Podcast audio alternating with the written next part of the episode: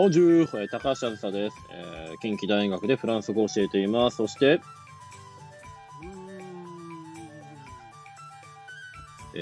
ブーちゃんでございます。なんか、あれちょっと声小さいかあれブーちゃんもう一回ブーって泣いて。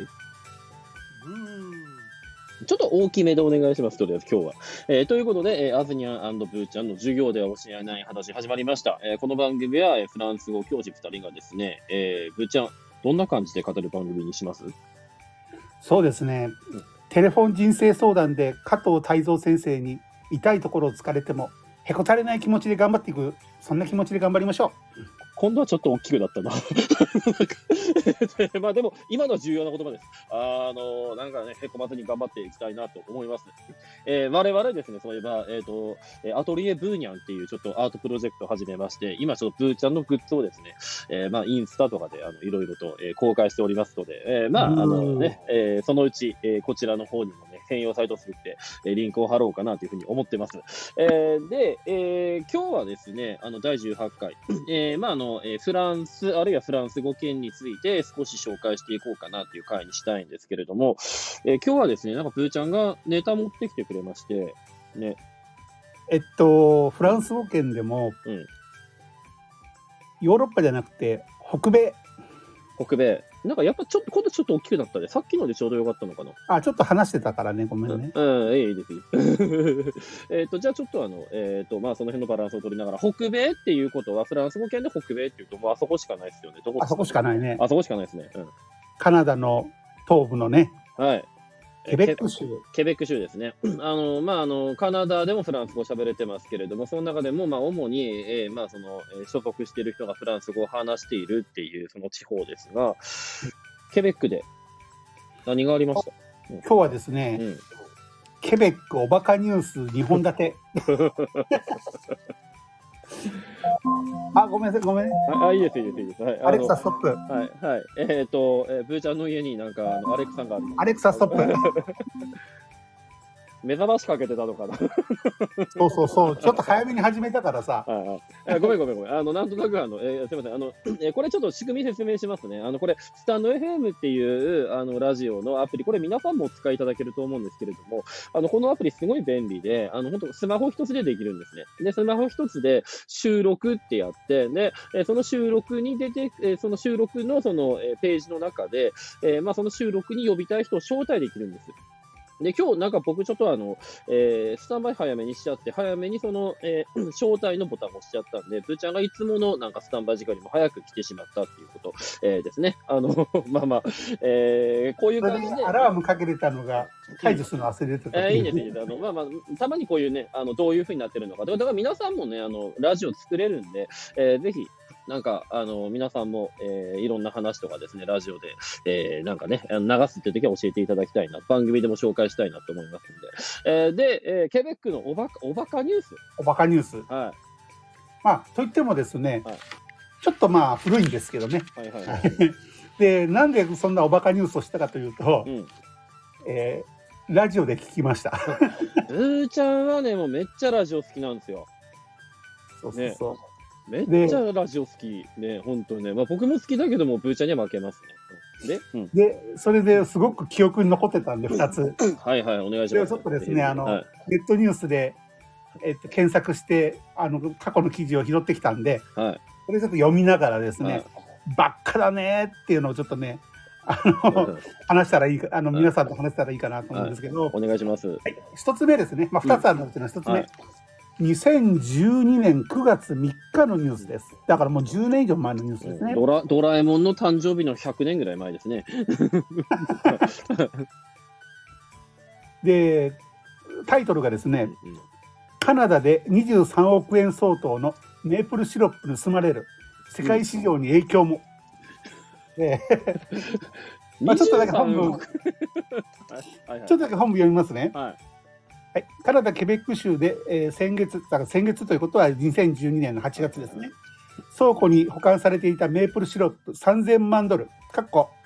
約23億5000万円相当が盗まれたことが発覚し、州警察が捜査を開始したと。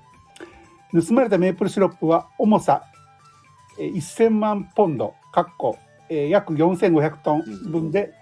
現場からは空になったシロップの容器が見つかった。犯人らは闇市場で販売する目的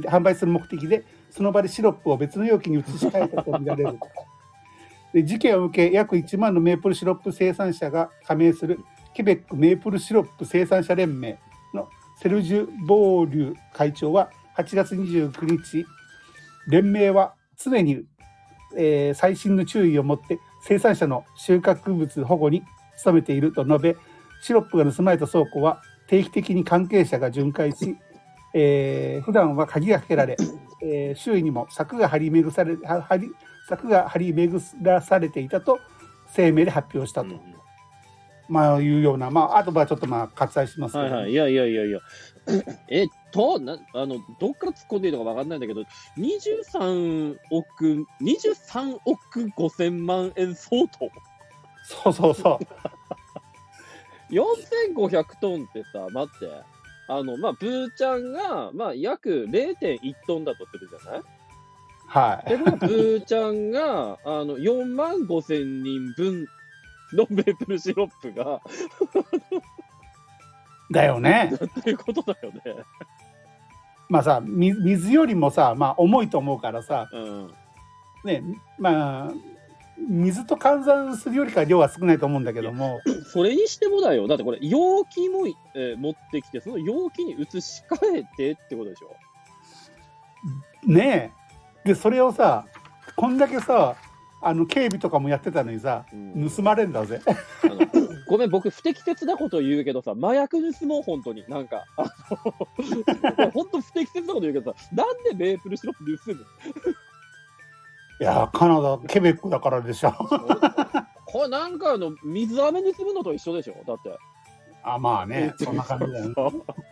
闇市場で売るメープルシロップってクレープ食べたかったんじゃないの。闇市場をばっこするのメープルシロップって、麻薬盗もうよ本当に、この犯人何やってんのもいやだけどさ、とんでもない量盗んだからさ、やっぱりさ、その価格とかにもさ影響してくんだよね、市場とかにもさ市場に影響、こんだけ盗んだらそうだよね。トンレベルだからね。カエデの木何本分だって話だよいや普通一人さ、どれぐらい消費すんのってことだよね。カナダの人間はさ、カナダ人はさ、かなりさ消費するのかもしれないけどさ、でもさ、こんなすごい申し訳ないけどさ、ごめん、じゃあ麻薬は言い過ぎだよ、不適切だよ、だけどさ、2リットルぐらいでよくないせいぜい20リットルだよな20リットルでも余すよね。いや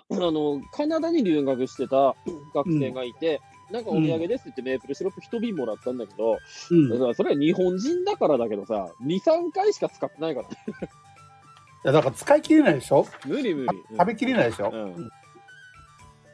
でこのニュースさ、続報があって、2012年、12月の20日だから3ヶ月ちょっと後ですね、メープルシロップ4500トン、盗難も大半を回収逮捕されてんのかこれ。だから20日までに、12月の20日までに約3分の2を取り戻すことができたそうですよ。実行犯とみられる3人を逮捕、5人の行方を追っていると述べたって書いてあるその後はちょっと分かんないんだけども、犯行の動機が伝えられていないって書いてるよ。おめえら絶対糖尿病だろって思うよね、こいつらで初めて知ったのは、そのケベックのメープルシロップって世界の8割を占めてるんだね。8割占めてるメープルシロップでもメープルシロップがさ、市場から消えたとするけどさ、決定的に困る場面ってあるのかね。いやあらゆる業種に関してよ。ホットケーキだとかさ、専門店あるかもしれないけど、それでも決定的に困るってことなくない？でもさ、カナダ人にとってみたらさ、日本人にとっての醤油みたいなもんじゃないの？いや、そうカナダの人ってメープルシロップってあらゆるシチュエーションで使うんかな。あらゆるっていうか、ひょっとしたらそうかもしれない。だから、まあ、お茶入れるとかね。なんかそうあれほらなんか蜂蜜みたいな感じで使うじゃん。ああ、まあそうか、ウイスキー入れたりもあるか、ひょっとしたら。ひょっとしたらそういう使い方もあるのかもしれない。まあ僕は分かんないけど。うん、それにしてもさ、いやいやなんか目の付けどころとしてどうなんだって疑問がすげえ残るんだよね。穴だって思ったのかね。どうなんだろうね。いやこれはおバカニュースですよ。素晴らしい。本当にこれはですね、おバカ認定ですよこれは。TBS ラジオの伊集院光深夜のバカ力で紹介されてました。伊集院好きそうですね。今でも覚えてるんですよそこら辺はね。伊集院だってさ。そんなにメープルシロップ食ってないよね多分。このネタで30分か40分喋ってるんですまあすごいねなんかねまあ確かに伊集院時々つかまあ2回に1回食べ物ネタですけれどもね、まあ、メープルシロップって30分すごいな。まあでも語れるよねこれメープルシロップって30分ぐらいね。メープルプルプルプールプルとかなんか言ってた気するんだけど。いやすみませんこれおバカ認定でございます本当に。おバカですね。バカ力でございます本当に。バカ力カードプレゼントですよ。いや我々のカードは、はい、このプレゼントできるかもしれませんね。あそうですねアトリエブーニャンでねなんかなんかブーちゃんカードを作ってですね皆さんにプレゼントしましょうかねこれ。お便りいただいた方から抽選で。いいですねいいですねこれはねなんかいやー。今は本当にAI アートデザイナーを自称し始めましたからね、私も。なんか、やたら僕に似てるんですけどね。うん、すごい人気、周りだけだけどね。なんか特に女性に大人気なんですよ、なんか。だけど、絵は人気だけど、実際の僕は人気がないという、ね。まあ、こう、残念な結果なんです。自分で言うな。ということでですね、はいはい、いやなことない大人気のブーちゃんからですね、はい、じゃあ2件目のニュース2件目はですね、これは日本放送のですね、はい、佐久間宣行のオールナイトニッポンゼロで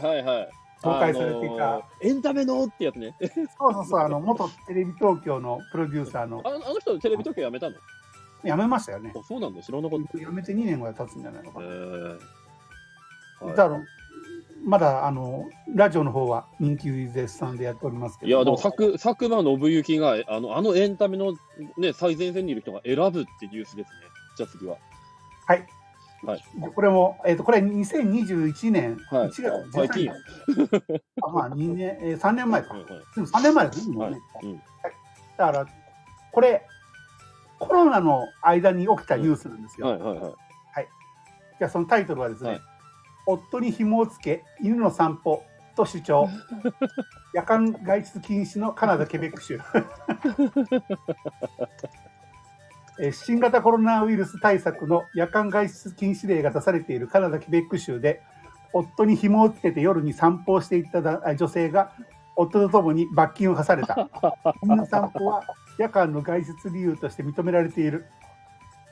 地元メディアによるとケベック州シェルブルック市で暮らすこの夫妻は、9日午後9時頃に自宅近くで警察に呼び止められた。その際女性は犬の散歩のために外に出ただけだと、説明したという。夫妻はまたペットに関するルールに従っていると主張したとされる。それでこの日夜8時から、翌朝5時までの外出禁止令が出された。夫に紐をつけて犬だと言って犬の散歩は許可されているから、コロナで外出できないからと、ね、それで夜間外出をどっから突っ込み合いのこれ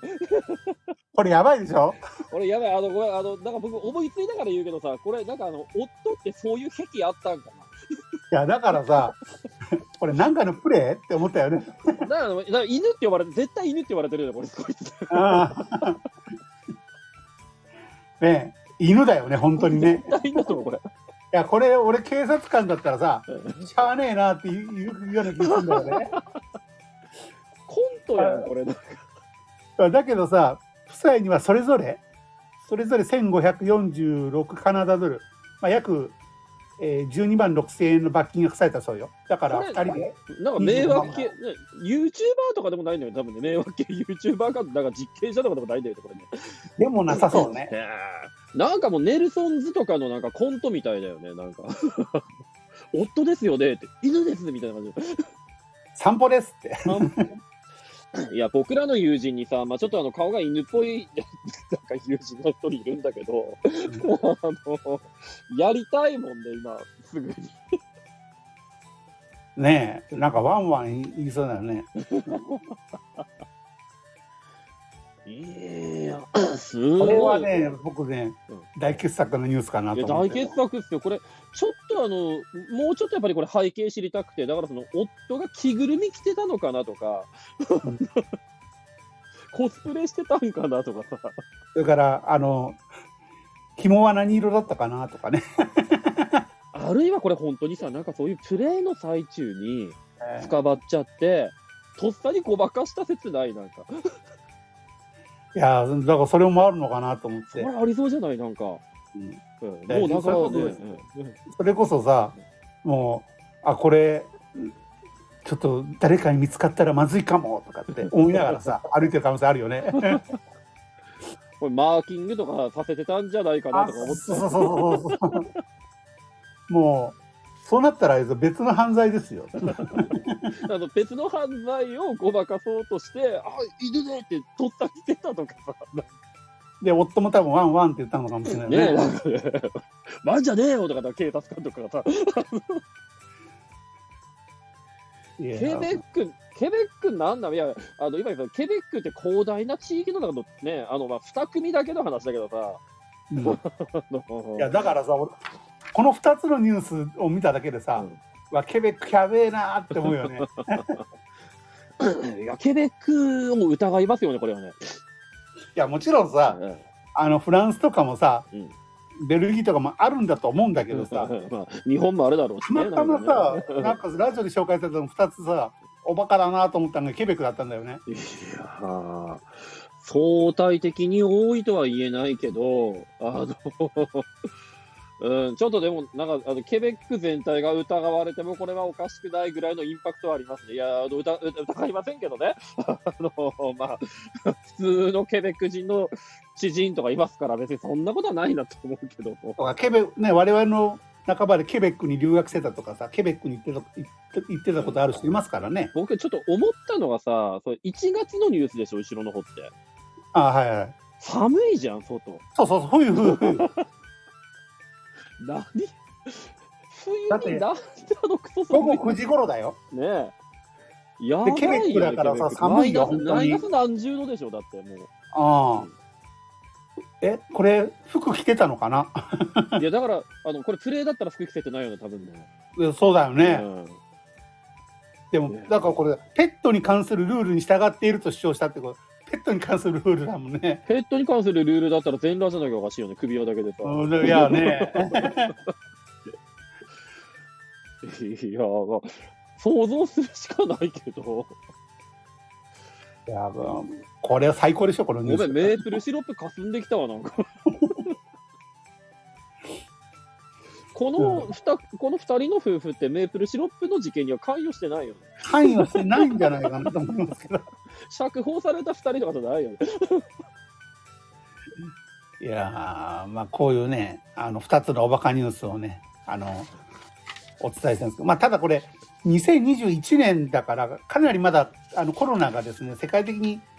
危険だというふうに警告されてた時期なんでまあ警察もちょっと厳しめにこう取り締まったのかなと思うんですけど。いやでもまあその肩持つつもりじゃはないけどこの夫婦ちょっとだいぶそのコロナ禍の世界中の人々をほっこりさせたんじゃないかなって思うよねこれ多分世界的に報道されてんだろうね日本で報道されるぐらいだからさこれはね、だからさすがにさテレビではさ扱いにくいニュースだよねこれはねなんかねテレ東とかでしかそれ出てこないよねえ。いやこういう2つのねおバカニュースを今日は紹介したわけですけども。いやなかなかでしたね。いやまあなんか野暮な感想はいりませんな、このこれに関してはね。まあ、もちろんね、あのケベックの人がみんなこういうわけじゃないんで、いやいやみんなこうだったら困るけどただもう本当に僕ちょっと行きたいんですよね、ケベックね、う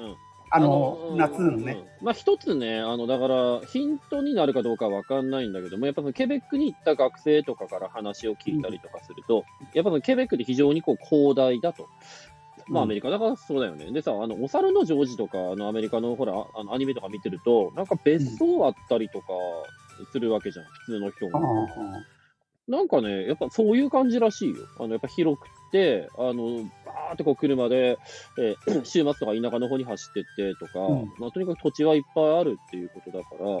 ら、まあだからやっぱり我々ってどうしてもほら人間って社会の中でさ、この暮らしてる規模で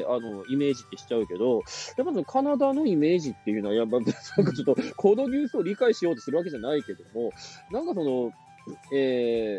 大量のメープルシロップとか、まあ、こういう、ね、こういう発想とかさ、そのこう夫を犬っていう発想とかね、なんかその幾分土地に根ざしたものなのかもしれないなんて言っちゃったらケベクの人に怒られるね、これいやこれさ、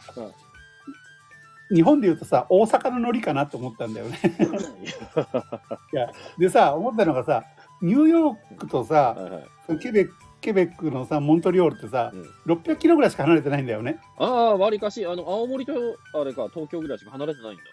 東京よりと大阪よりちょっと、まあ、岡山ぐらいか。そんなもんだよね、そんなもんだよね。だからさ、意外とそんなノリの地域なんかもしんないよなと思ってさ。あ、なるほどね。まあやっぱ行ってみたいね。うん。いやだからそれこそ。大学1年生の時だったかな、オンパフルアングレフランセオカナダとかっていうなんか例文があったんですよね、はいはいはい、今のはカナダは英語とフランス語を話しますっていう、で、あ、そっか、カナダそうだな、英語とフランス語だなと思って、あ、俺カナダに住むのもいいかもねとか一生思ったことあるんだね、だけど、一回も結局行ってないんだけども、近所に住んでるカナダ人がいるんだけど、まあ、お友達がいるんだけども、まあ、彼は英語圏の出身なんだけどフランス語すごく上手で、やっぱカナダの人でフランス語話せる人が多いなって思う、まあ、いわゆる第二、そうそう、まあ、英語圏の方の第二外国語がフランス語になってる可能性が高いですから、そうですね。もうあとなんかね、英語も結構混じってるみたいで、乾杯の時チアーズとかなんか言ったりとか、語彙とかも、英語に引きずられてるのが結構あるんですよね。あともう通りのこっち側は英語だけど、こっち側はフランス語みたいなところも結構あるみたいで、いっぺん学会でケベックの人のフランスを聞いたんですけど、英語なまりがひどくて、もう俺5分で寝ましたよいやこれ本当わかんないよね。僕でも冗談で喋ってんのかなと思ったもん。いや僕らの感覚が、まあ、これは、スタンダードなフランス語っていうのをフランスパリに求めてる、ちょっと傲慢な態度ではあるんだけれども、やっぱりこう外国人としてやっぱり圧倒的に聞き慣れないものだから、っていうことだよね。なんか多分ね、英語だったらさ、英語のイントネーションで英語話してくれたら、別に、まあ、分かんないもの結構あると思うよ。僕、英語面でやってないからさ。でもまだこう頭に入ってくると思うんだけど、英語のイントネーションでフランス語話されると頭に入ってこないのよ。なんかわかる気がする。なんか、だからその人のは論文読んで、はあ、そうか、こんなこと言ってたなっていう、まあなのでフランス語って言ってもね、まあ、たまたま我々たまたまっていうかね我々のその、日本でのフランス語教育っていうのが、まあ、そのパリを標準にしてるっていうところがあるんですけれども、フランス語の真ん中自体はどこなのかって話があって、まあ、そういう話とかね、またフランス語圏の話とかですね、これからしていくときに、皆さんにお伝えできればいいかなと思いますが、いや今日の話は授業では聞けませんねいい話でしたね。いい話でしたね。いい話か。ということで、ブーちゃん、ありがとうございました、今日は。いえいえ。ということで、皆さん、何を言おうとしてたんだっけ、ね、もうケベックに引っ張られて、なんか何を言おうとしたか忘れちゃったけれども、また次回お会いいたしましょう、皆さん。ということで、ありがとうございました。アビアント。アビアント。